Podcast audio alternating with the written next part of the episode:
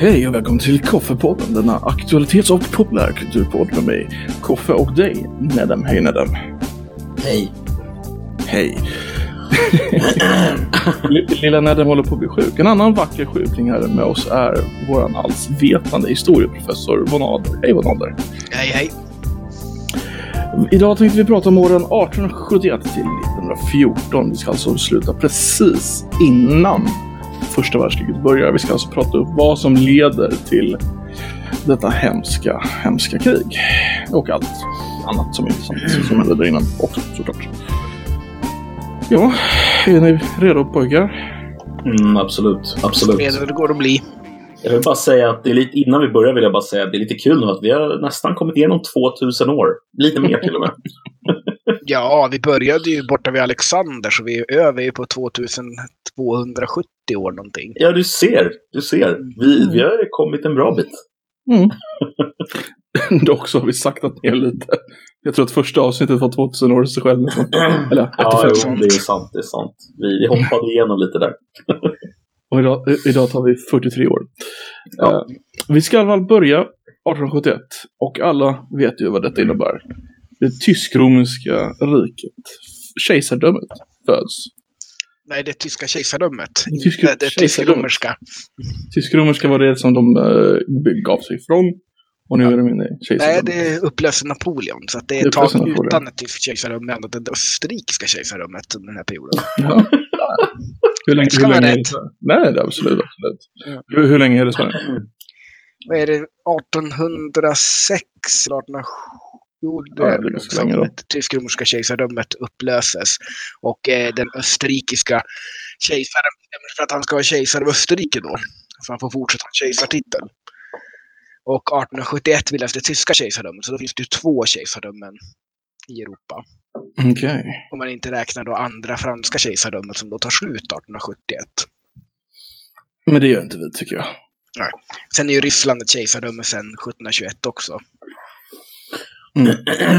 alltså, en- får, jag, får jag ställa en snabb fråga där bara kring det här med titeln som kejsare på 1800-talet? Alltså, Mm.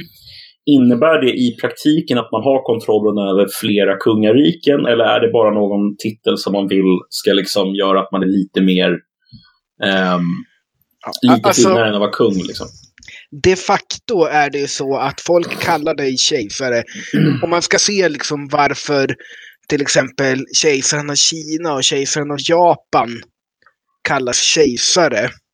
Men eh, kejsaren av Tonking inte kallas kejsare i europeisk nomenklatur. Mm.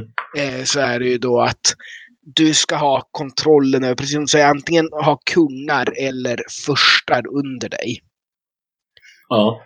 Eh, eh, och då pratar vi Sovereign Princess som det heter på engelska, alltså fri eh, furstar som, och de kan vara hertigar, kungar eller furstar som styr sina egna riken. Som monarker. Själv, Okej. Har du det under dig, då kan du kalla dig kejsare.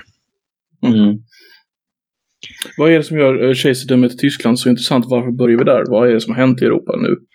Alltså det är att Tyskland har enats. Det är väldigt stort. Det har ju Nästa varit...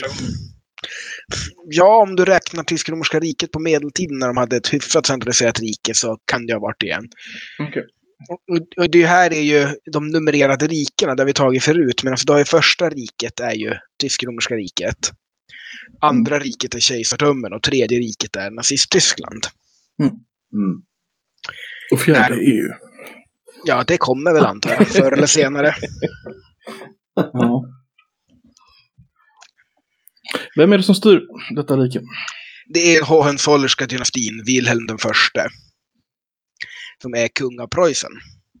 Okej. Och nu är han faktiskt kung av Preussen och inte bara kung i Preussen. Ja, just det. Det gick vi igenom förra gången. Ja. Om eh, skillnaden. Men eh, många känner väl till eh, namnet Otto von Bismarck. Är han relevant här? Det är han. Han är ju den stora arkitekten bakom Tysklands enande. Eh, Så det är ju han och eh, eh, von Moltke den äldre som är de stora Mm. eh, arkitekterna. Moltke den äldre är ju då den militärstrategen som ligger bakom eh, Preussens segrar mot, mot Danmark, Österrike och, och Frankrike. Och kan åstadkomma det så fort att varken Ryssland eller Storbritannien har tid att blanda sig i. Ja. Eh, Det var ju bland annat vissa i Österrike som tänkte sig att de kanske skulle blanda sig i det fransk-tyska kriget och ta tillbaks det Mm. de förlorade. Men tysk, eh, eller Preussen vann ju så pass fort. Så de hann inte med. Mhm. Så det var väldigt viktigt i det här därför att under den här perioden så har vi det man idag kallar Pax Britannica, det vill säga att man gör ingenting utan att fråga britterna först. Och, vill du göra saker utan att fråga dem först, då är det bäst att göra det jävligt snabbt så är det klappat och klart när britterna börjar uppmärksamma det. Mm. Så därför Ja. var det väldigt viktigt att de här krigen gick snabbt. Och det var helt enkelt för att blanda sig britterna i så då är det kört liksom. Är det så enkelt? Ja, alltså. Britterna hade ju inte armén att göra något åt, men du kan ju bli helt avstrypt från världshandeln om britterna säger att du inte ska få någon handel. Mm. Mm. Eh, Och det kan vara lite jobbigt. Bara att danska flottan blockerade eh, i dansk-tyska kriget blockerade hela Östersjö och Nordsjökusten för de tyska staterna. Sabbar ju deras ekonomi väldigt mycket. Mm. Mm. Ja, men det, det, så med andra ord, britterna hade kunnat åstadkomma mycket större skada än bara det och det åstadkom mycket skada. Precis. Ja. Eh, men så då har vi ju en eh, situation där Tyskland har enats. Mm. Eh, där eh, Bismarck då jobbar för att få ihop allianser för att isolera ett revanschistiskt Frankrike som vill ha tillbaks Alsace-Lorraine eller Beroende Hur, hur skiljer sig ett eh, allianssökande på 1870-talet och idag? Det beror lite på vilket land det är. Ja. Alltså Frankrike och Storbritannien är ju demokratier. Även om Mm. det är kanske eh, vem som har rösträtt och hur många röster en person har inte alltid är lika. Men där har du ju en regering som är oberoende av monarken. Medan i Österrike, Ryssland och Tyskland så utser monarken en statsminister. Varvid monarkens eh, då och, och beroende lite på då, alltså i Ryssland finns det vid den här tiden inget parlament. Så att monarken gör precis som han vill. Mm. Han utser en regering och han kan säga åt regeringen gör så här, så får regeringen göra det. I Österrike och i Tyskland så finns det parlament så att man, eh, då statsministern eller kanslern som utses måste jobba med det parlament som blir valt. Ja, okej. Men man har inte den moderna parlamentarismen än. Nej, just det. Men, men det är väldigt mycket på personbasis kanske att monark Ja. gillar den här monarken och då blir de... Precis. Mm. Och ibland, så för att eh, man brukar ju säga så här, entente cordial, alltså alliansen mellan Frankrike och Storbritannien var ju mycket Edvard sjundes förtjänst. Ja. Han var väldigt bra på att resa runt, festa och var trevlig och eh, skapade en väldigt upp, stor uppskattning för hans besök när han reste i Frankrike. Mhm. Mm. Så någonstans, alltså för det, alltså Storbritannien och Frankrike har ju varit någon slags arvsfiender väldigt länge, eller hur? Ja, det var de ända fram till Waterloo. Och sen Mm. eh, när eh, då Napoleon den tredje tog över först som president och sen som kejsare 1848 så tro, drev ju han en väldigt noggrann politik, medveten om Pax Britannica, att inte göra någonting utan att fråga britterna först. Okej. Och eh, han var ju bland annat intresserad av att ingripa i amerikanska inbördeskriget för att säkra sina kolonisationsplaner i Mexiko. Men britterna ville inte vara med på det och då gjorde han ingenting. Okej.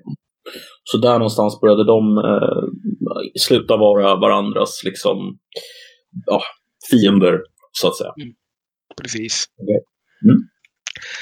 Eh, sen var ju, britterna hade ju haft en policy av att alltid eh, stödja underdogen i Europa mot Europas hegemon och Tyskland när de vann kriget Mm. mot Frankrike visade som att de är starkare. Så då var ju de Mm. ett problem snarare än Frankrike.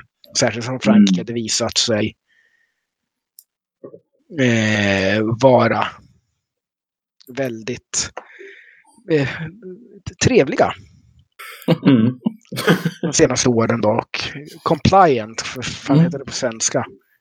Medgörliga. Eh, Medgörliga. ja. Mm. Lydiga. Mm.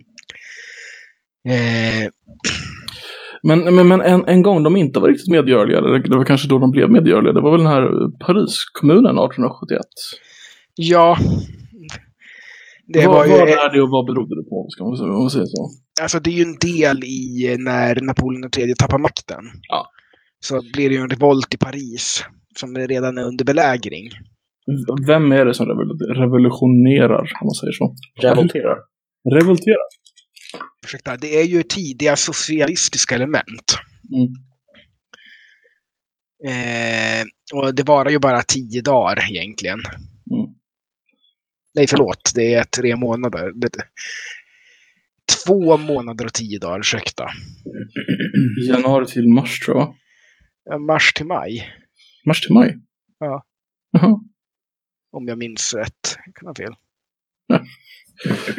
Början av året i alla fall. Fan. Precis. Men det, det är Tyskland som stoppar det här för mig. Eh, Eller? Alltså, imperiet kollapsar och Frankrike är ju belägrat. Mm. Och det är ju när de kapitulerar och freden kommer, då blir det ju revolt i Paris. Och det beror delvis på alltså, den svält och de problem som Paris har haft Mm. under belägringen. Okej. Man har ju också delvis beväpnat miliser av folk för att försvara Paris. Och de Ja, är inte så intresserade av att lämna tillbaka allting de har fått. Men är det, det är en tidig socialistisk eh, handling där? Det är väl Ja, en av de tidigare då? Alltså, hur, hur står liksom ska vi säga, klassmedvetenheten på den tiden? alltså den är ganska stor ändå. Eh, Alltså Frankrike är ju nummer tre i industrialiseringen. Mm.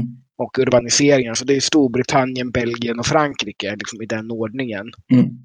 som industrialiserar. Och Frankrike var relativt industrialiserat. Och eh, det fanns en klassmedvetenhet och eh, eh, fanns ju också en fransk tradition av revolter. Så den har man ju Mm. skrattat mycket åt nu med gula västarna och sådär senare år. Men ja, jo, att det finns en tradition i Frankrike av att om regeringen inte representerar oss och våra intressen, då gör vi revolt. Helt enkelt. Mm. Och, och vid det här laget hade, jag vet inte hur, hur mycket folk hade läst det, men Marx hade väl eh, skrivit mm, sitt kommunistiska manifest redan eh, Ja, på 40-talet va? precis. Så det fanns ju liksom det här protosocialistiska, Mm. Eller det fanns socialistiska rörelser och sådär. Så att det är ju delvis baserat i det och delvis baserat i massa andra faktorer. Ja, okej. Ja, det är en intressant tid. Sen blir ju. Frankrike också lagt under eh, då extremt hårda eh, krigsskadestånd av Preussen. Alltså, hur, hur hårda pratar vi?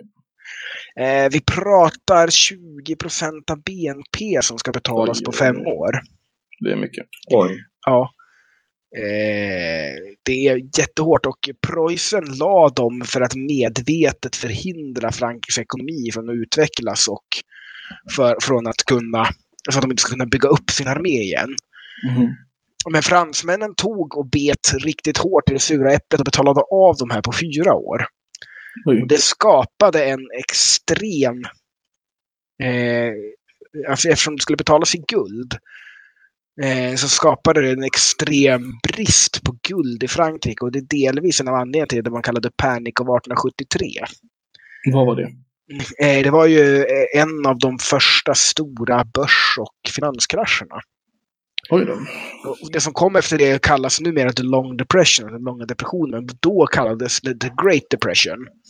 Och man hade ju upplevt i princip en enda ändlös förbättring med teknologi och industrialisering sedan Napoleonkrigen i Europa. Mm. Och här kommer då bakslaget. Ah.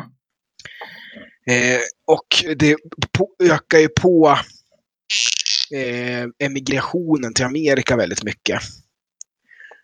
De här ekonomiska problemen. Det är också så Mm. att man har nått väldigt stor framgång med alltså, smittkoppsynympning och vaccination mot det med mer renare och bättre bostäder och mer sjukvård och sådär.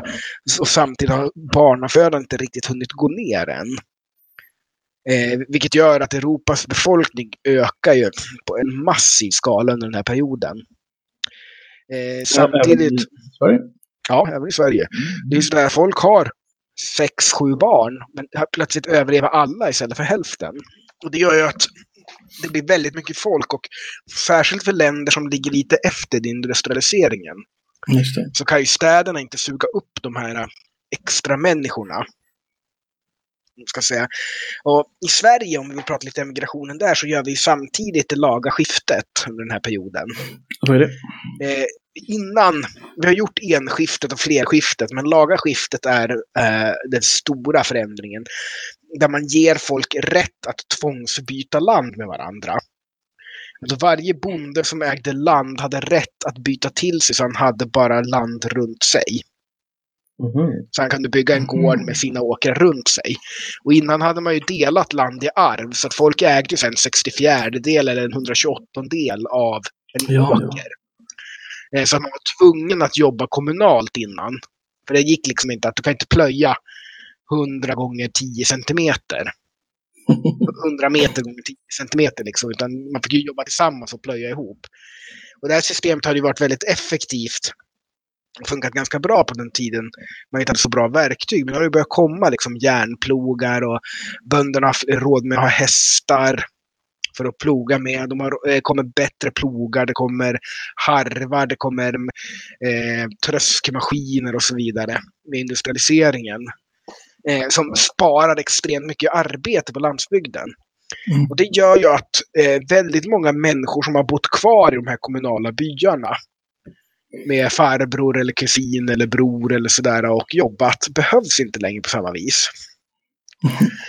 Och här skapas det då en underklass, ska man inte säga så, för innan, fram till någon gång på 1700-talet, så har det varit så att underklass på landsbygden, det är man en tidsperiod med sin ungdom. Man jobbar som piga eller dräng för att spara ihop pengar. Pigorna för att bygga upp till en brudkista då, som de hade med grejer man tog med sig i det nya hushållet istället för ett eh, vad heter det, hemgift heter det på svenska. Eh, och drängarna ofta för att få eh, en skuld till sig och därmed hjälp att röja i skogen eller så här för att bygga upp ett torp. När de då kan jobba. Mm.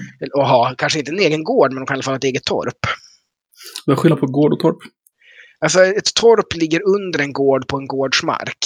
Och eh, för att få den jord som torpet har så är torparen tvungen att betala som en antingen som en arrendator, eh, då antingen i dagsverken när han jobbar på gården eller i pengar. Som gård kunde vara väldigt, väldigt, väldigt stor helt enkelt. Mm. Okej. Därför heter det herrgård när det är Mm. riktigt stor. Ja, Det sant. är fortfarande en gård. Ja. Eh, så det varierar ju lite så. så att, men då har de här bönderna som då skapar sig sina egna gårdar och vi har också med de här järnverktygen så börjar man kunna dika ur våtmark och eh, börja använda, bränna ner lövskog och använda det som åkermark också. Så mängden odlad mark i Sverige går ju upp väldigt mycket. Samtidigt som man behöver färre personer på landsbygden för att göra det här. Då. Eh, och det, det skapar ju då en underklass som inte kan få tag på ett torp eller en gård. Om klart. de jobbar hela livet. Mm. Eh, och de blir ju eh, det som kommer bli statare eller lantarbetare. Eh, alternativt drar de till städerna, alternativt kan de inte göra någonting. Det är då som samtidigt som man i USA då 1862 kör igång The Homestead Act. Man öppnar upp land, att du behöver bara bege dig till, en, eh, till ett område och registrera hos den delstaten att jag tar de här eh, tunnlanden eller vad det var Mm. i besittning. Så hade du en gård. Och det kunde innebära väldigt, väldigt mycket jobb, men du gick ju från instant från underklass till medelklass. Precis. Mm. Så då jobbade folk och sparade ihop till biljetten och så reste de över och så sen jobbade de där och byggde upp någonting. Hur mycket kunde en, en biljett kosta? Pratar vi eh, ett års inkomst eller hur mycket? Det beror lite på under tidsperioderna sådär, men Ja, men, Eh, 1880. Ja, det kunde kosta en årsinkomst. Om du skulle resa. Det var rimligt alltså, en år. En år. Ja. Mm. Men då ska man inte glömma att eh, många av de här hade betalt i natura. Så de fick potatis och säd och sådär. Inte pengar för sitt jobb. Mm. Mm. Eh, Så att eh, en årsinkomst innebar inte att det var en hel års överskott när de hade ätit. Snarare Mm. än eh, ett helt års totala inkomst. Ja, jag förstår. Men sen, och det, det är ju lite intressant och till exempel, nu ska jag skicka lite framåt i tiden och sådär, att många av de här eh, passagerarföretagen som skeppade immigranter över, Mm. oftast i tredje klass, upptäckte ju att de här immigranterna betalade ju, skickade ju hem pengar för att, eller köpte biljetter till sina släktingar. Eller vänner och så. Mm. I hembygden. Så att, eh, att behandla sina tredjeklasspassagerare bra och framförallt ge dem bra mat under resan över gjorde att de köpte biljetter på samma rederi Mm. som skick, skickade.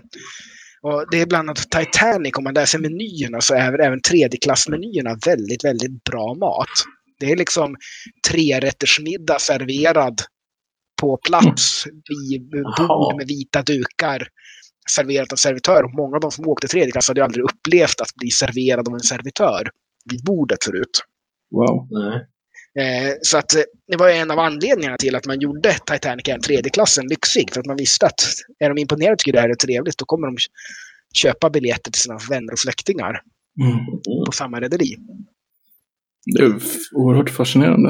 Mm. Hur, hur många svenskar var det som åkte över egentligen? Ungefär en och en halv miljon mellan 1850 och 1920. Ungefär Och det en är- fjärdedel av nationen va? Ja, Uff. Det är så sjukt mycket människor. Herregud. Ja. Mm.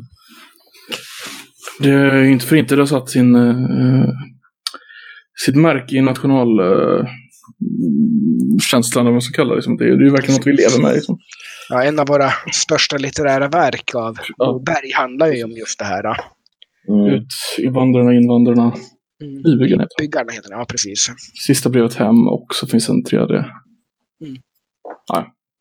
Nej, Alltså, en av grunderna till våran kanske lite speciella relation till USA finns väl i det här också. Är det inte så? Absolut.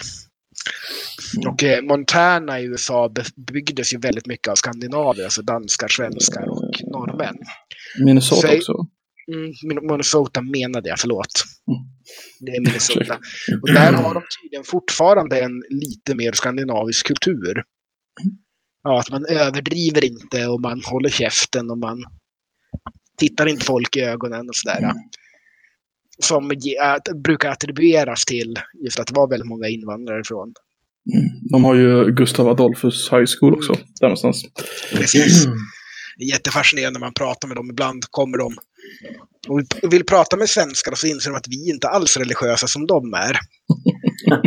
Eh, och vi är jätteförvånade över detta. Ja, jag förstår det. En, en av karaktärerna i Utvandrarna um, utvandrade just för att han var eh, religiös och var, Mm. det var ju en statskyrka i Sverige vid det här laget så man fick inte vara Precis. Du hade ju eh, konventikelplakatet, tror jag det hette, som förbjöd väldigt Mm. mycket frikyrklig verksamhet. Precis. Vi ska inte förglömma att vid den här tiden så kom ju prästen en gång om året och hade husesyn. Liksom, så att kan du din bibel på det sättet du ska kunna din Ja, bibel. och Luthers katekes. Ja. Det är också så att eh, vi har under den här tiden lösdriverilagar. Mhm. Det är olagligt att resa runt utan att ha ett jobb eller en utkomst. Just det. Mm, Så här, för det är ju eh, en gammal god svensk tradition, får jag säga lite sorgligt, att man skickar de fattiga och trashankarna till nästa kommun så får de ta hand om dem. Eh, det är sådär, du kan ju fortfarande höra Söderstockholms dialekt på många parkbänkar runt i Sverige. Jaha. För man har betalat en enkel biljett till eh, någon annanstans. Det finns jobb i den här kommunen, åk dit. Så, nu behöver inte ge något socialbidrag till honom mer. Behövde de även eh, det här eh, biljetten? Alltså, alltså om de skulle utvandra. Då var de ju tvungna att åka igenom halva Sverige. Var de tvungna att säga till då och få godkännande att utvandra? Ja, precis. Alltså, du var ju tvungen att få vitsord från prästen för att bege dig någon annanstans. Mm. Eh, Men hade du en biljett och vitsord, då fick du ju resa för du var ju på väg någonstans för att göra någonting. Mm. Eh, Så att då, då var du inte en lösdrivare. Tur- att det, det är ju också en tradition som fanns i Finland. Det var väldigt vanligt att PTSD-drabbade finska krigsveteraner efter andra världskriget blev skickade till Sverige. Eh, Till den grad att eh, Slussen kallades Lilla Karelen ett tag för att det var så många finska alkoholister som låg där och väntade på att smuggelspriten skulle komma in till Stadsgårdskajen. Herregud. kan nämna i förbifarten bara att jag googlade lite här precis och eh, från en population på 1,2 miljoner svenska migranter ungefär så är det idag 4,3 miljoner som är ättlingar till dem i USA. Som räknas som Swedish Americans. Det finns ju en del counties i USA fortfarande där det är majoritet eh, skandinavisk härkomst. Mm. Det motsvarar exakt 1,4 procent av deras befolkning. Ja, nu har vi vår femte kolonn på plats. Då är det dags att invadera. 200-årsplanen, nej, eller 150-årsplanen. Precis. Samling vid Ikea vid gryning då. Mhm. Ja. Japp. Ja, i alla fall. Eh, om vi var vid utvandring. Vi skulle kunna gå in på Berlinkonferensen. Ja, Det är också en form av göra. eh, mänsklig vandring. Ja, det är väl en Det är, kanske. konstig grej överlag. Vad var Berlinkonferensen om vi säger så då? Berlinkonferensen var där man delade upp Afrika mellan europeiska makter. Hade man 1886. inte, Och det var, kom som ett direkt gensvar på två... Förlåt, vad sa du? hade man inte försökt kolonisera Afrika innan? Alltså varför, var, varför händer det nu? Alltså, det, det- är ju mycket för att man eh, bör kunna göra syntetiskt kinin. Vad är det? Och varför? What, what, Eh? Mm, kinin är ju en bark som är febernedsättande. Som är Mhm. integral för att behandla sömnsjuka och eh, malaria. Och innan man kunde framställa den syntetiskt och därmed behandla sådana sjukdomar så dog europeer i sådana jävla antal. Förlåt. Mm. Nej, i Afrika. Så det var i princip omöjligt att kolonisera de andra de absoluta kustdelarna. Mm. Eh, Men dels har man då repetergevär och syntetisk kinin. Det är det kolonisationen av Afrika bygger på. Eh, och så sen eh, tar ju Pax Britannica slut. När Mm. de... Eh, och där måste vi gå igenom lite Osmanska riket också. Men i alla fall britterna tar över Egypten. 1885 eller 1886. Eh, Mm. och då tycker alla andra europeiska makter okej, då kan vi också få någonting i Afrika. Samtidigt som belgiska kungen tycker att Kongo, det är mitt. Här vill jag ha ett privat företag och skaffa fram gummi och tjäna pengar. Det där är ju ganska intressant. Alla, alla andra delar av Afrika blir ju liksom kolonier för kronan medans, eller för nationen, medan just Kongo, han tar det själv. Alltså han tar det Ja. verkligen personligt. Det, det, är inte, det är inte ja. belgiskt, det är hans. Mm. Precis. Och de är ju extremt brutala belgarna där de då börjar med att kapa av högerhanden på folk som inte levererar tillräckligt gummi. Tills de inser att men det här är ju lite dåligt för de erfarna gummiarbetarna blir enhänta. Det blir svårt att få fram till gummi. Så de går över att kapa av högerhanden på deras barn istället. Ja, det är, det, är, alltså, det är så mörkt alltså. Mm. Och- Och inte bara det, de bevarar handen. Alltså de eh, balsamerar den så att de kan förse den här gummiarbetaren med hans barns hand. För att visa vad som har hänt ordentligt. Det finns ju några bilder på internet så här, när det sitter liksom gummiarbetare med sina barns händer i händerna. Mm. Ja, det, är, det är mörkt alltså. Ursäkta mig. Det är Ja, det är jag skulle gärna vilja gå tillbaka till eh, Berlinkonferensen. Den är, Ja. Berlinkonferensen den anordnas antagligen av Tyskland då, eller kejsardömet. Den ordnas i Tyskland, men ja. I Tyskland. Inte av Tyskland. Vem är det som tar initiativet till den? Jag tror det är... Ja, Det är tydligen Otto von Bismarck som eh, organiserar den i alla fall. Mm. Ja. Men alltså det, jag tänker på att de har inte så många kolonier. Alltså vad, vad är det som får alla att gå ihop och enas istället för bara att första, alltså bara ta första bästa liksom. Varför, varför? Alltså det, det är ju för mycket lättare om man kommer överens och tar sin bit istället för att slåss om Mm. saken. Men Mm. det, det är inte så de har gjort innan, tänker jag. Varför, vad är det som har ändrats nu? Ja, men nu är det ju möjligt att ta mycket mer Okej. på ett sätt som det inte har varit innan. Samtidigt har, har vill ju alla emulera britterna och deras kolonialvälde. Och till viss del Frankrike som också har ett kolonialvälde. Mm.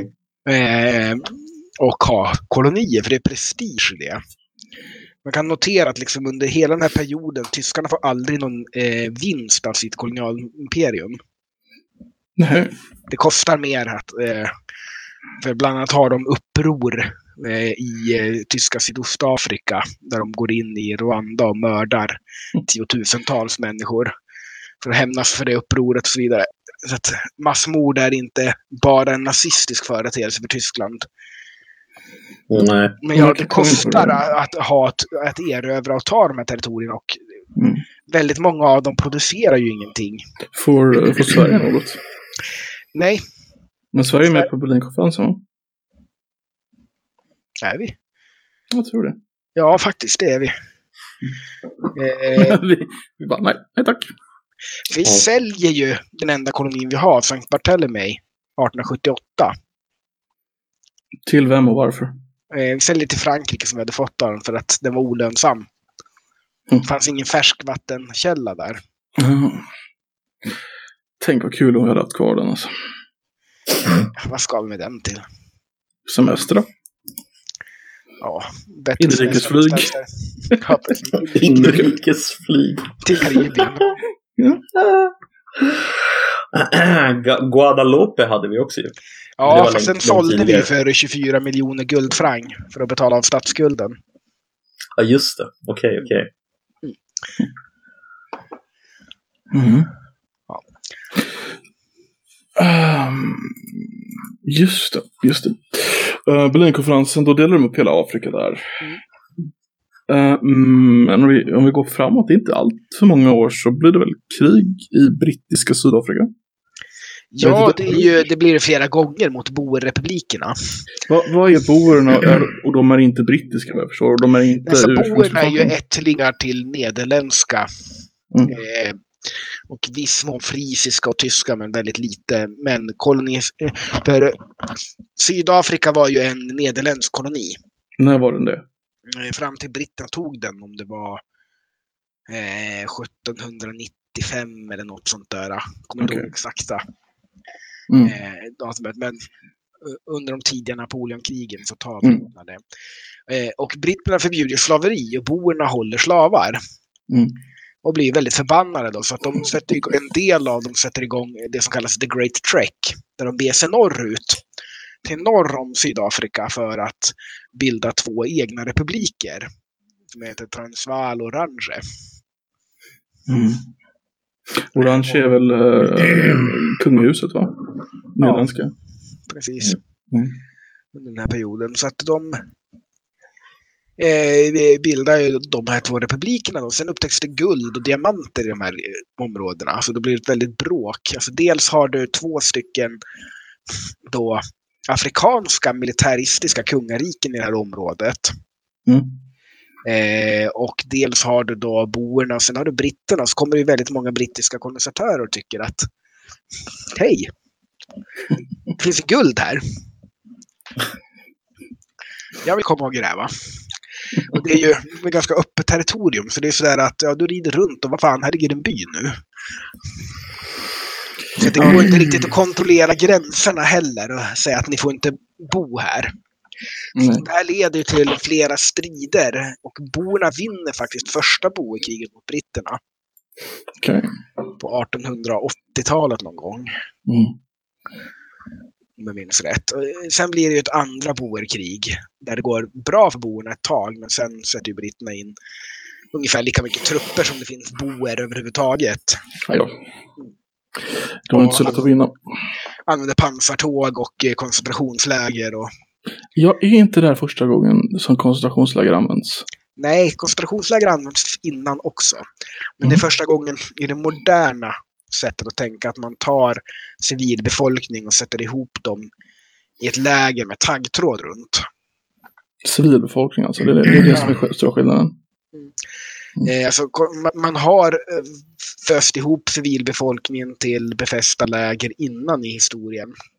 Mm. I, I, vissa situationer. Eh, eller bara flyttat dem någon annanstans. Men det är det första moderna sättet att använda det, ja. Men, men, men, men man måste göra skillnad bara på så att, så att vi är överens om det. Det här är ett koncentrationsläger, men det är inte ett dödsläger, eller hur? Nej, det är en väldigt hög dödsfrekvens för att eh, liksom sjukdomar härjar för hygienen är jättedålig. Mm, och, det, och, det, och det tycker man är helt okej okay, och det vill man ska hända givetvis. Men, ja, alltså, det var inte meningen, men man gör inte så mycket åt det heller. Nej, men det känns som ett väldigt brittiskt sätt att ta livet av människor. Alltså så här, oj, ni råkade dö. Ja, okay. ja. Det, det, jag tror inte det var tanken alls faktiskt. Alltså det, det, okay. Men det är snarare sådär att eh, varför ska vi spendera resurser på att hjälpa folk som slåss mot oss? ja. Det jag tror Nedden vill komma till det, det är väldigt stor skillnad mellan det här och Treblinka. Och nazistiska liksom. dödsläger, ja, ja, precis. det är det. det, är inte mm, Jag vill göra den poängen för att det är ja. viktigt, tycker jag. Mm. Det var inte meningen att de skulle dö när de fattades där. Nej. Nej. Men vad är det som du gör? De, de sätter, vad är det, det, det, det unika? Det är att de sätter människor i läger och håller fast dem där. De fängslar stora populationsgrupper ja, helt enkelt. Precis. Pressar in dem där då för att de inte ska kunna stödja eh, bornas gerilla. Mm. Innan har det varit liksom, uh, arméer mot arméer, men nu, nu, nu är de i krig mot hela nationen så att säga. Ish. Alltså, Ish. Sånt har ju förekommit förut också. Mm. Eh, men det, det, är första gången det sker i ett massmedialt samhälle. När okay. man kan rapportera om det. där mm.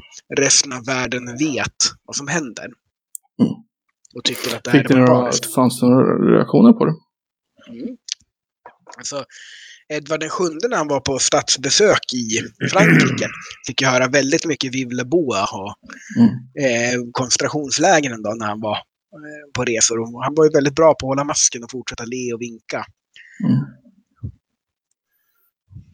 Oavsett.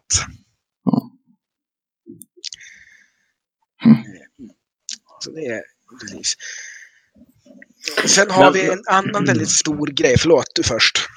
Nej, nej, alltså det, det jag tänkte på egentligen, det var så här att vi har ju den här Berlinkonferensen som har skett och som har lagt grunden för det som jag skulle säga är en annan typ av kolonialism än den vi har haft innan här.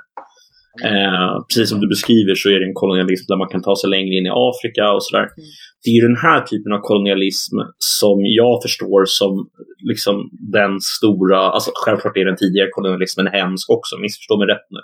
Mm. Men det är den här kolonialismen som sker här som eh, man har så många länder idag som fortfarande lider i sviterna av. Eh, skulle du hålla med om det? Ja, delvis. Alltså, tidigare kolonialism handlade ju mycket om att ersätta den befolkning som fanns där. Och i Amerika hade det skett naturligt och med väldigt mycket eh, fingerrörelser här genom smittkopporna och andra europeiska sjukdomar som dödar mellan 80 och 90 procent av urinvånarna i Amerika. Så då var det bara att flytta in och skapa sina egna samhällen.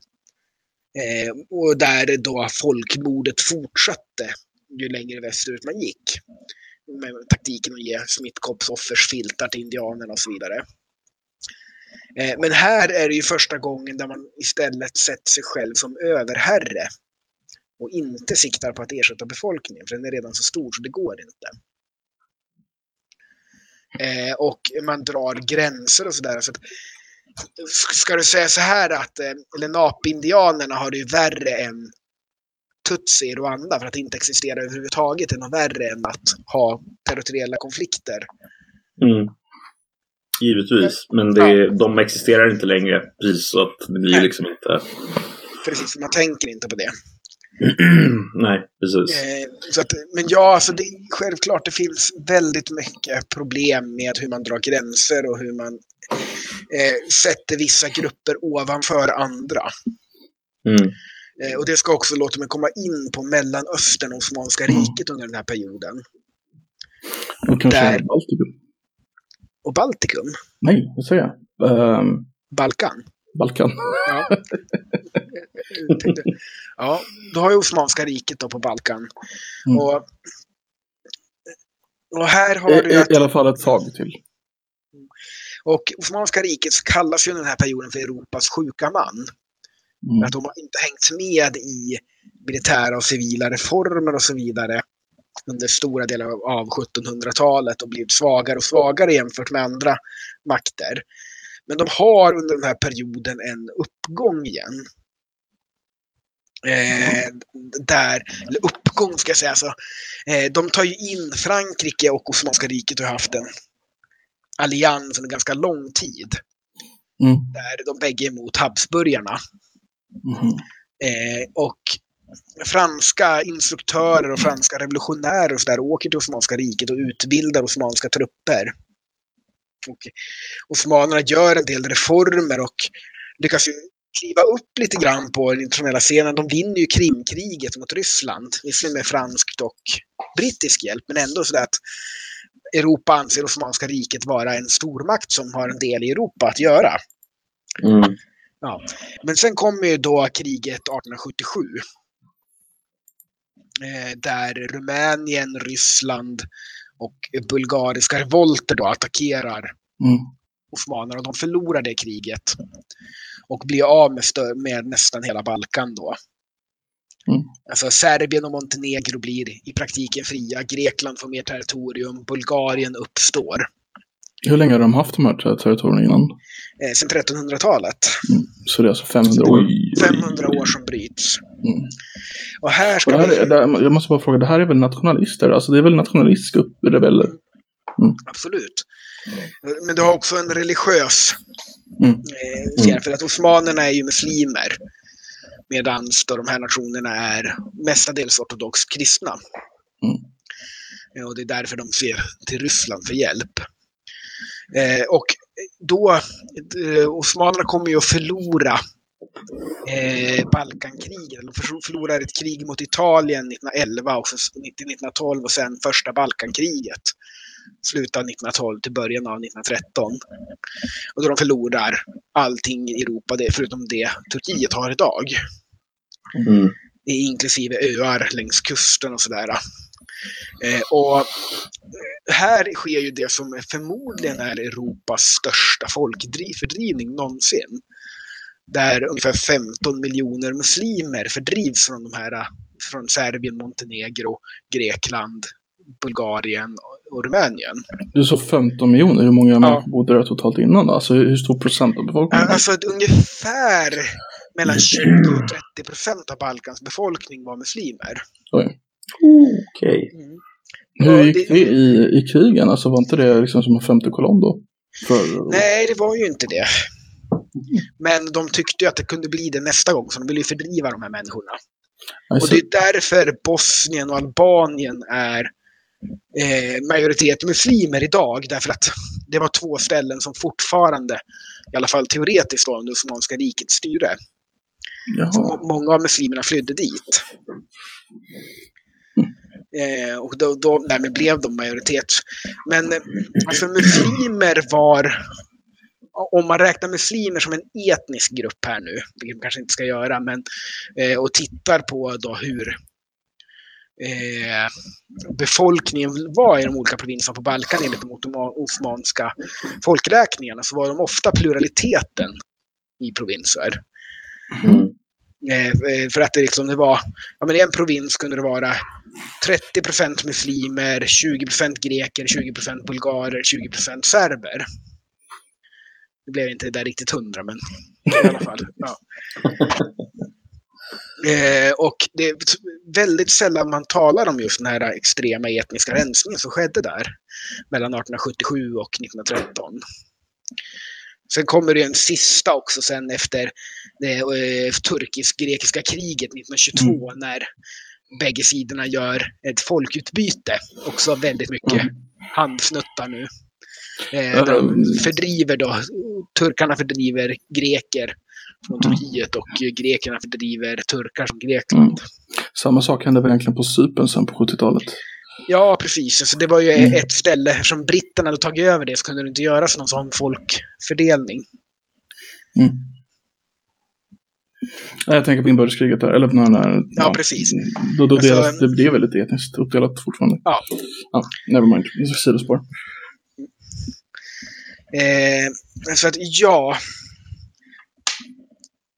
Är det nu och är det på grund av det här som de börjar kallas the sick man of Europe?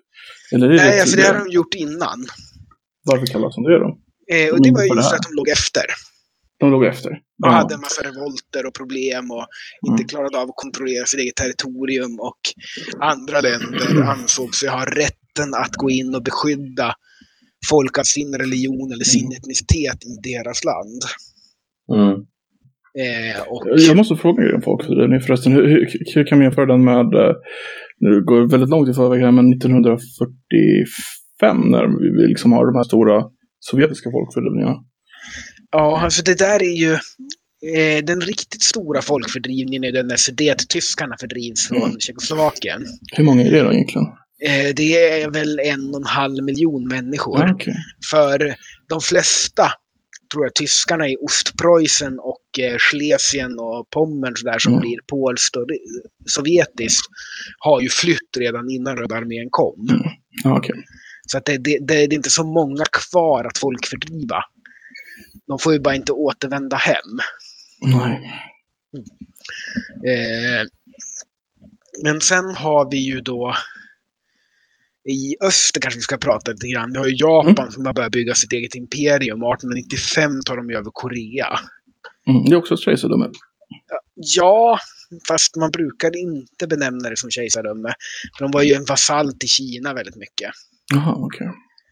Och det, Kina kom ju för att hjälpa dem, men får ju stryk i ett slag då, Mm. 1895. Eh, Där det visar sig att det här går inget bra för Kina just nu. Eh, Pilbågar är ingen bra idé mot repetgevär. Det brukar inte vara det. Nej, men eh, så att eh, de tar ju över mer och mer i Östasien och har en större ambition. Samtidigt har ju Ryssland en ambition att eh, kontrollera då en isfri hamn i öster. Och bestämmer sig för att Port Arthur, som ligger i då, idag mellan Nordkorea och Kina där tror jag någonstans. Kommer inte ihåg exakt. Mellan Nordkorea och Kina. Ja, alltså det är södra Manchuriet. Oj, oj. I, I bukten då väster om Ja, eh, Korea. Det är ganska nära Be- Be- Beijing egentligen. Då. Ja, det är det. Inte Det var jättelångt. friskt vågat av dem. Ja. Så att de tänker att de ska ta över eh, då och bygga upp en flotta där. Och, eh, men sen hamnar de ju i krig med Japan och som vill ta över det här området. Och japanerna vinner ju det första sjöslaget mot den ryska Stilla havsflottan och sänker ju den. Och Mm. då får, får ju ryssarna den briljanta idén att de ska skicka sin Östersjöflotta till Stilla havet. Och det här-. Det är en bit. Och det här är bland, bland de mest idiotiska militära manövrarna någonsin. Skickar de alltså hela flottan? Ja, i princip. Wow, vilken väg tar Ja. de? Eh, jag tror britterna har stängt Suezkanalen så att de får gå runt Afrika. Oj, oj, oj. Så att det här eh, tar väl ett år nästan tror jag. Ett halvår i alla fall. Hur, Eh, sto- hur stor är deras flotta om vi säger så? alltså det är ganska många skepp. Det är väl en 70-tal skepp någonting. Okej. Varav en 5-6 är slagskepp. Mm. Av varierande ålder och kvalitet. Mm. Ja.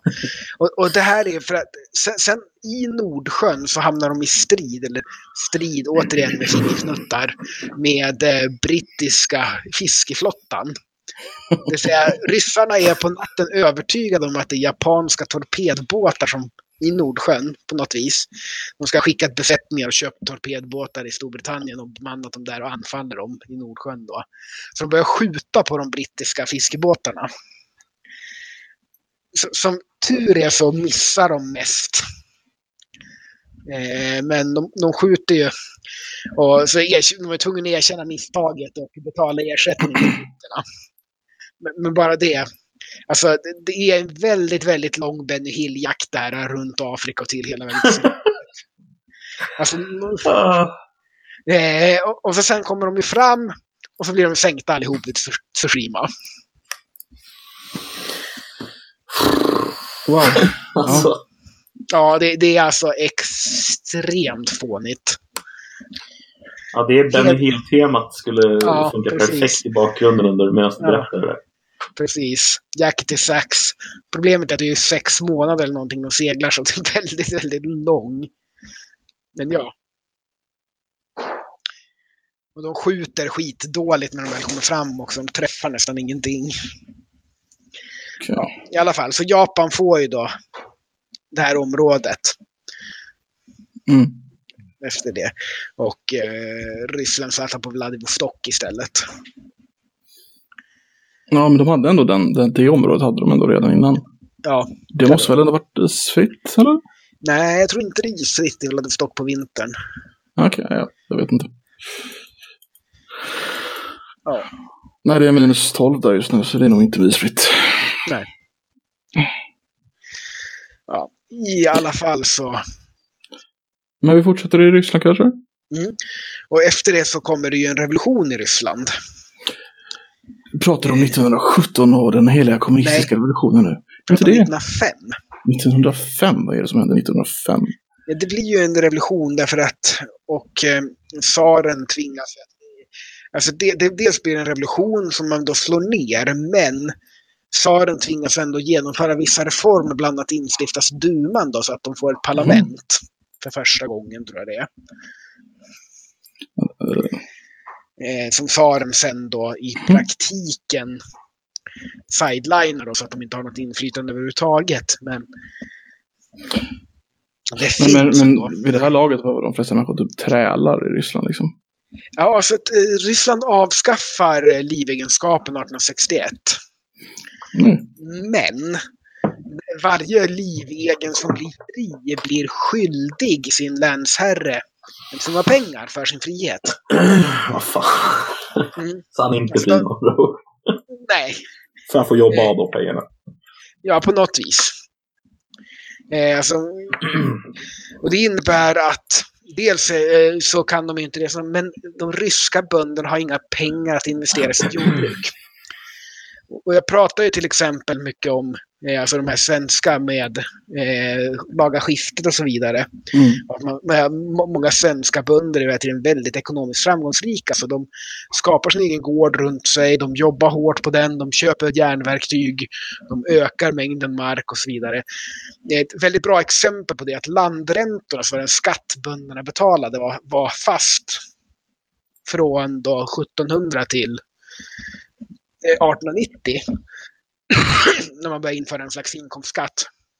Och värdet, alltså hur ah, stor andel av skatten var på en skörds genomsnittsvärde gick från ungefär 40 procent 1700 till någonstans mellan 6 och 8 procent 1890. Ja. Så det säger hur, och då ska man även veta att jordbrukspriset på jordbruksprodukter gick ganska mycket ner under den här perioden också. Okej. För att man börjar producera så mycket mer. Mm. Eh, så att det är Men... Eh, mycket och, men det händer inte i Ryssland. Där Mm. fort, dels så gör man ju inte de här reformerna. Eh, dels så är bönderna skyldiga sina länsherrar pengar för när livegenskapen upphörde så att de har inga pengar att investera. Så att de bor, bor fortfarande i kommunala byar och jobbar kommunalt när första världskriget börjar. Och ungefär hälften av plogarna i Ryssland är helt i trä. Oj. Eh, så att det är väldigt efterblivet och eh, då den ryska premiärministern Stolpin försöker göra då landreformer. Eh, och liknande de som har gjorts i Sverige då, Mm. där de ska byta. Och på så vis skapas en liten grupp självägande bönder som kallas kulaker. Mm, det. det. Eh, jag känner igen det. Och de, Jajamensan. men Stolpin blir lönnmördad och hans reformer upphör. Men var de medvetet eh, baserade på Sver- Sverige? Alltså de, jag vet inte om uttalat. de medarbetade uttalat på, Sverige, men den typen av reformer hade ju gjorts i en Mm. hel del av Europa och hade ju setts även, jag tror originaldelen är ifrån eh, i Storbritannien. Och de som gjorde det först, Mm, okej. Eh, när de delade upp allmänningarna. Mm. Eh, vilket också skapade svälten på Irland men det har vi gått igenom tidigare. Eh, I alla fall så Och det gjorde ju också att den här stora befolkningsökningen i Ryssland blev kvar i de här kommunala byarna. Och därför väldigt många av de här byarna producerade ingen överskottsmat alls. Den var kulakerna som producerade överskottet som fanns. Mm. För att det bodde så mycket folk i de här byarna att de, ja men, och det var så ineffektivt jordbruket med det kommunala och inga järnverktyg och ingen investering. Och väldigt mycket folk som skulle äta. Så att mm. Ryssland låg efter både industriellt och agrarekonomiskt när vi kommer fram till 1914. Är det det som ligger bakom revolutionen eller är det det som händer alltså efter? Det, det, det, är ju en del i det hela. Alltså mm. vad som händer och varför. Och man får glömma att de här människorna är även de som själva äger sin jord. Alltså tsarfamiljen äger ungefär hälften av all odlingsbar jord i Ryssland. Okej. Okay. Eh, mm. De är väldigt, väldigt rika. Tror ni annars de hade råd med fabersägg liksom? Mm, ja, jo, jo. kan inte bara förklara det lite snabbt? Det är ganska kul. Fabersägg är ju väldigt intressanta. Det är ett ägg i guld eller andra ädelmetaller och väldigt mycket dekorationer med juveler. Ofta är det så att du kan lyfta på toppen och så är det något annat under och så kanske det är ytterligare något om du lyfter igen. Det var eh, väldigt på modet bland den absoluta superöverklassen i mm. Europa på 1880-talet och framåt. Och det är ju några stycken som är försvunna från Ryssland sedan revolutionen. Mm. Jag misstänker att de blev nedgrävda någonstans. Ja, antagligen. Mm. Det är liksom verkligen lyxkonsumtion och lyxkonsumtion det där. Alltså det ja. är specialgjorda ägg helt enkelt. Precis. ja, det är lite, lite konstigt faktiskt. Ja. Men också, ja. Men ja, då är vi nästan framme i revolutionen. Ja, men, precis, vi kanske ska ta eh, Etiopien också.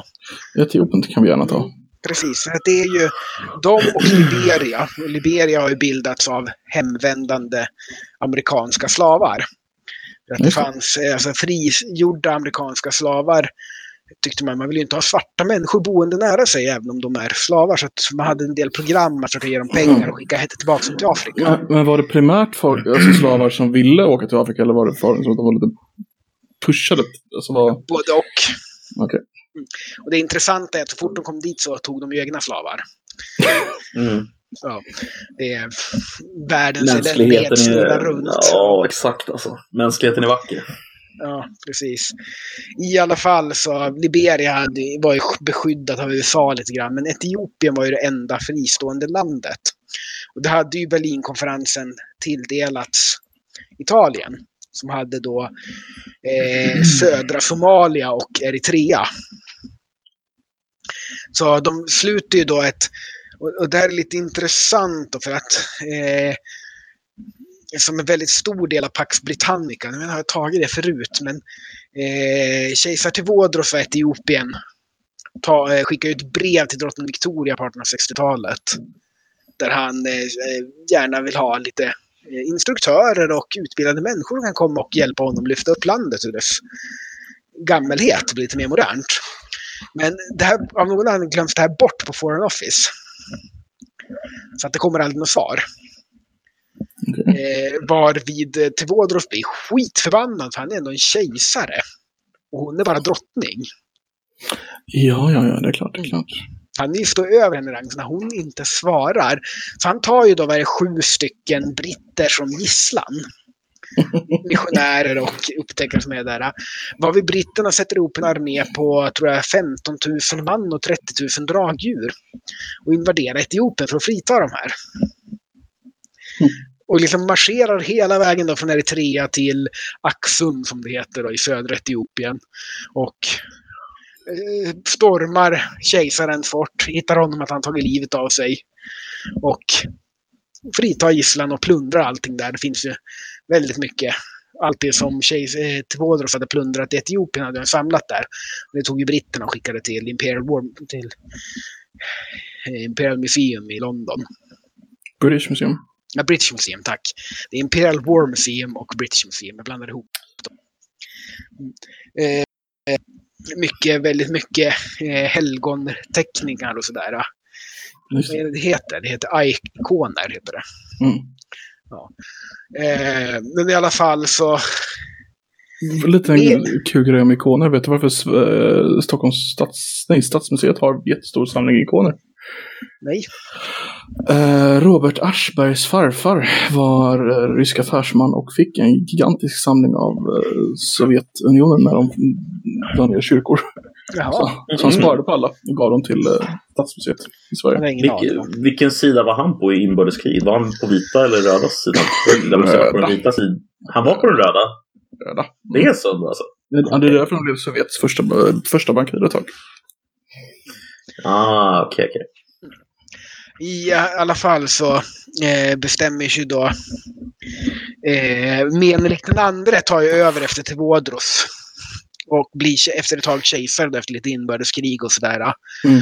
Eh, och beger sig ut på en kampanj och tar över väldigt mycket områden som traditionellt har varit en del av etiopiska imperiet men aldrig riktigt har varit. De har bestämt själva. De har bara skickat en kille en gång. Ja, visst, häll kejsaren och så sen skitit i resten. Eh, och tar ju över väldigt många och tvingar dem att skicka trupper och pengar till honom. Och Mm. samtidigt får de ett par år med väldigt, väldigt bra skördar. Så han bygger ju upp då ett kejserligt garde med 30 000 man med moderna gevär. Samtidigt som många av de feodala herrarna har råd att utrusta sina feodala uppbåd.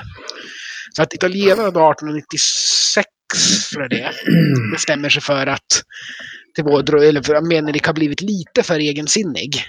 De har skrivit på ett avtal där de har skrivit eh, i den etiopiska varianten står det att etiopiska kejsaren kan konferera med Italien innan han fattar det utrikespolitiska beslut.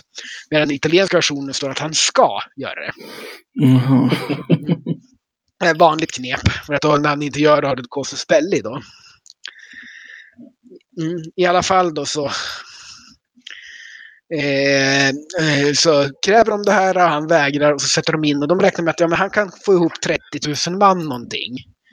Varav hälften kommer att ha gevär och hälften inte. Men han ställer ju upp lite över 120 000 man totalt.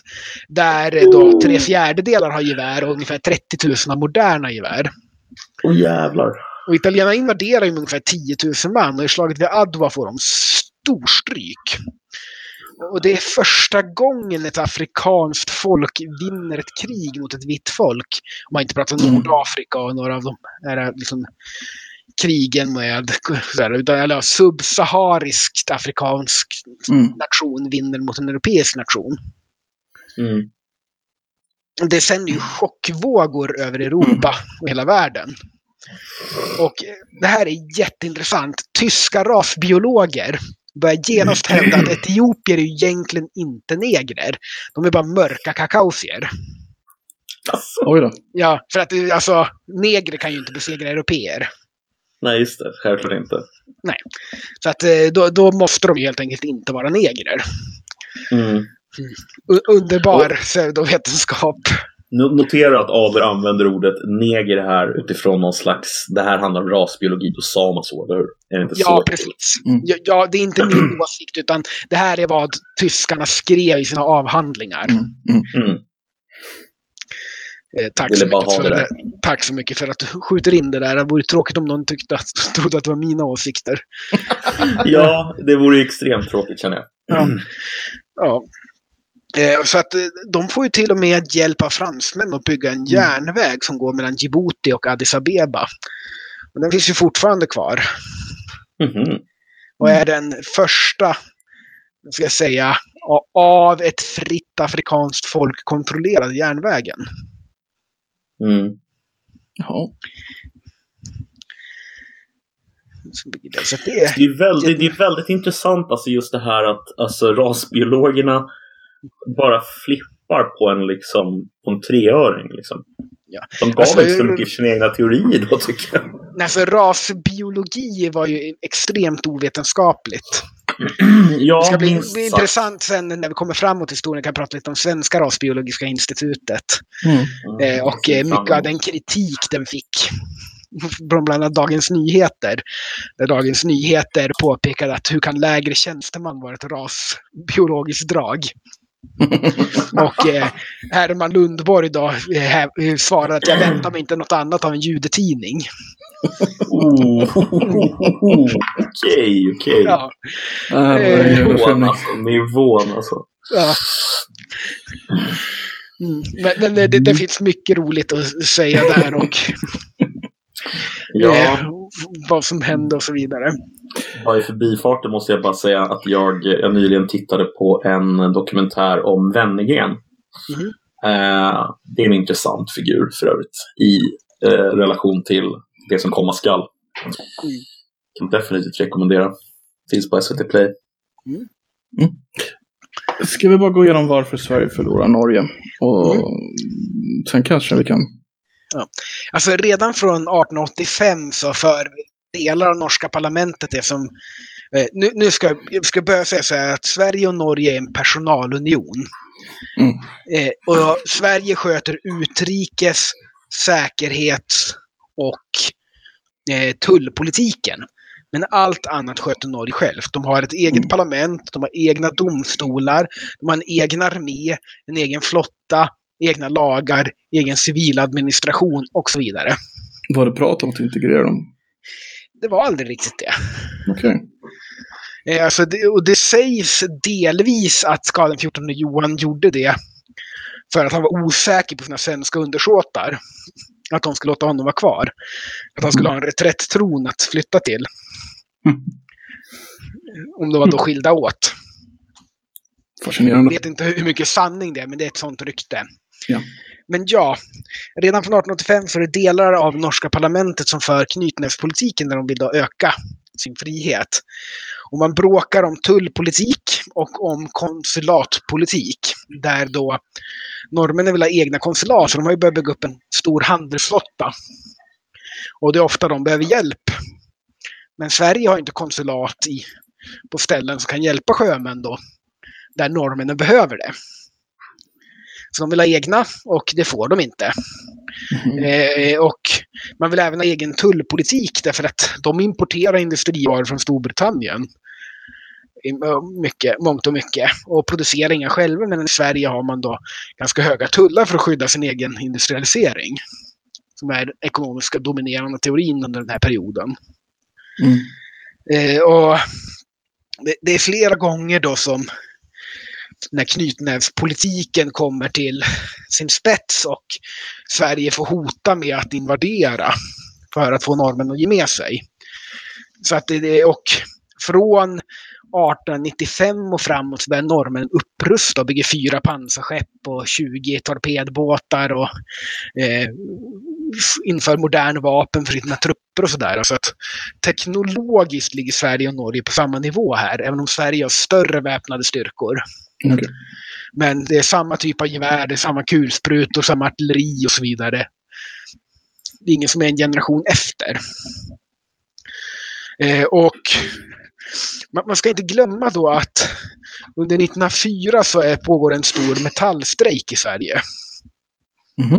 Eh, där då arbetsgivarföreningarna försöker att tömma fackens strejkkassor med lockouter. Men Mm. eh, fackföreningarna lyckas gå ihop och, sympati- och hjälpa då metallfacken. Och här är det även de norska facken skickar pengar till de svenska metallfacken. I en solidaritetsrörelse. Mm. Och eh, de strejkande vinner till slut. Alltså företagen måste sluta med lockouterna. De får själva slut på pengar innan facken får det. Eh, och i då, då när det här börjar, alltså hela unionsupplösningen börjar med att norska parlamentet röstar för norska konsulat. Eh, och Oscar den andre vägrar att skriva på eh, den lagen. Varvid norska regeringen avgår. Eh, varvid in, alla i no- norska parlamentet vägrar att ta en position som statsminister. Så att eh, Oscar II kan inte utse någon till statsminister. Och sen förklarar de, röstar de och förklarar unionen som upplöst då, eftersom Oscar II inte klarar av att, som i unionsfördraget, utse en regering. Mm. Och då börjar ju förhandlingar och Norge mobiliserar 25 000 man och Sverige mobiliserar 100 000 man. Och eh, både britterna och tyskarna gör lite ljud av att britterna att de ska stödja norrmännen och tyskarna att de ska stödja Sverige. Men britterna är sådär att ja, alltså vi kan stödja men vi vill inte ha krig om saken. Och tyskarna under Wilhelm II är sådär att svenskarna borde ha ingripit militärt redan. De är bara slappa, vi kan inte kriga åt dem om de inte är beredda att göra det själva. Mm. Ja, just det. Eh, de kallar det slappschwänse. Alltså, du har ingen hög svansföring. Mm. Eh, så förhandlingarna går till slut och eh, det är många i Sverige som tycker att vi ska köra en militär intervention. Visa norrmännen vad som gäller. Mm. Men eh, de svenska facken hotar med generalstrejk och börjar agitera bland de värnpliktiga att de inte ska lyda order att gå över gränsen till Norge. Ja. Mm. Och det är ju delvis då som återbetalning för att de norska facken har hjälpt de svenska under den här strejken 1904. Ja. Så att det är flera prominenta tidiga socialdemokrater som hamnar i fängelse för sitt agiterande mot ett krig mot Norge. För samhällsomstörtande verksamhet under den här perioden. Och till slut så inser ju de konservativa då i Sverige att även om vi kan erövra Norge så kan vi inte styra det. Vi kan inte utse en regering. Norrmännen vill inte ha eh, liksom en svensk utsedd regering längre. Och även om vi går in militärt och vinner så är det stor risk att vi får så mycket generalstrejker och problem att det kan bli en revolutionär situation i Sverige. Mm. Ge- Generellt var den svenska opinionen så att men vem fan vill gå och kriga mot Norge för att de vill vara fria? Mm. Varför ska vi spela en massa blod för att de inte längre vill ha skit dit? Därför vi fick ju inget för det eftersom de var så pass fris, fria liksom. Ja, precis. Mm. Det fanns ju Alltså- inga fördelar för oss. Vilk, när, när, vilket årtal är det här nu? Bara så att jag får någon 1905. slags... 1905, för då har vi alltså ändå inte haft, om man går 100 år tillbaka innan det så har vi inte haft krig heller, eller hur? Alltså, Alltså, ungefär- 1814 är ju sista svenska kriget. Ja, Just exakt. Så att det är långa-. Ja, En lång period utan krig här också. ja innan det. ja, det var bara det. Så att eh, man in, eh, då förhandlar man och eh, norrmännen får ta bort gränsfästningar och sådär. Men sen får de bli fria. Mm, Så att, korrekt beslut. ja, alltså, vi borde väl kanske haft något specialavtal om att få behålla all eventuell olja ni hittar eller någonting. Eller, eller snarare så skulle inte Alfred Nobel skulle inte ha givit bort fredsprisdelen. Ja, Du menar att vi skulle gå till, i, i krig för fredspriset? ja. Ja, alltså så här i Det efterhand så är lite det ironiskt. Gå i krig för priset. det har jag inte nu. Har du fått corona eller? Är det det? Ja, jag tror det. Jag ska dö nu. Jag ska Ja, skriva mitt samma här. testamente och testamentera allt jag äger till bloggen, podden. Det blir, Ja. det blir ett redigt whiskyavsnitt i alla fall. Något vi kan glädjas åt. Ja, precis. Mm, det är fint, det är fint. Jag vet inte om det väger upp dock, men... Ja, Okej, jag, jag, vi får, får köra liksom snabba avsnitt så vi kommer fram till andra världskriget och gör klart den. Sen kan jag dö. Då har jag gjort det jag kan. Men då kommer avsnitt. Jag tänker nästa avsnitt bara första världskriget. Verkligen gå, in, gå in på det verkligen liksom, hårt. Det kan vi göra. Det här har varit ett eh, avsnitt med mig, Nedem, med Koffe som vanligt och våran eminenta professor i historia, Erservog von Adler. Eh, han är inte professor egentligen, men vi tycker att han är minst lika duktig som en professor. Jag Så måste att, eh, erkänna vi kallar honom... att jag är inte ärkehertig heller. Nej, men i mina ögon så är du det, är- Tack. Det uppskattas. Ja. Eh, Ärkehertig och professor. Mm. Ärkeprofessor kanske. Ja, precis. Men tack för oss och tack för att du ställer upp och är med och pratar om historia. Det är alltid lika intressant. Tack. Trevligt. Ha det gött. Hej. Hej då. Hej.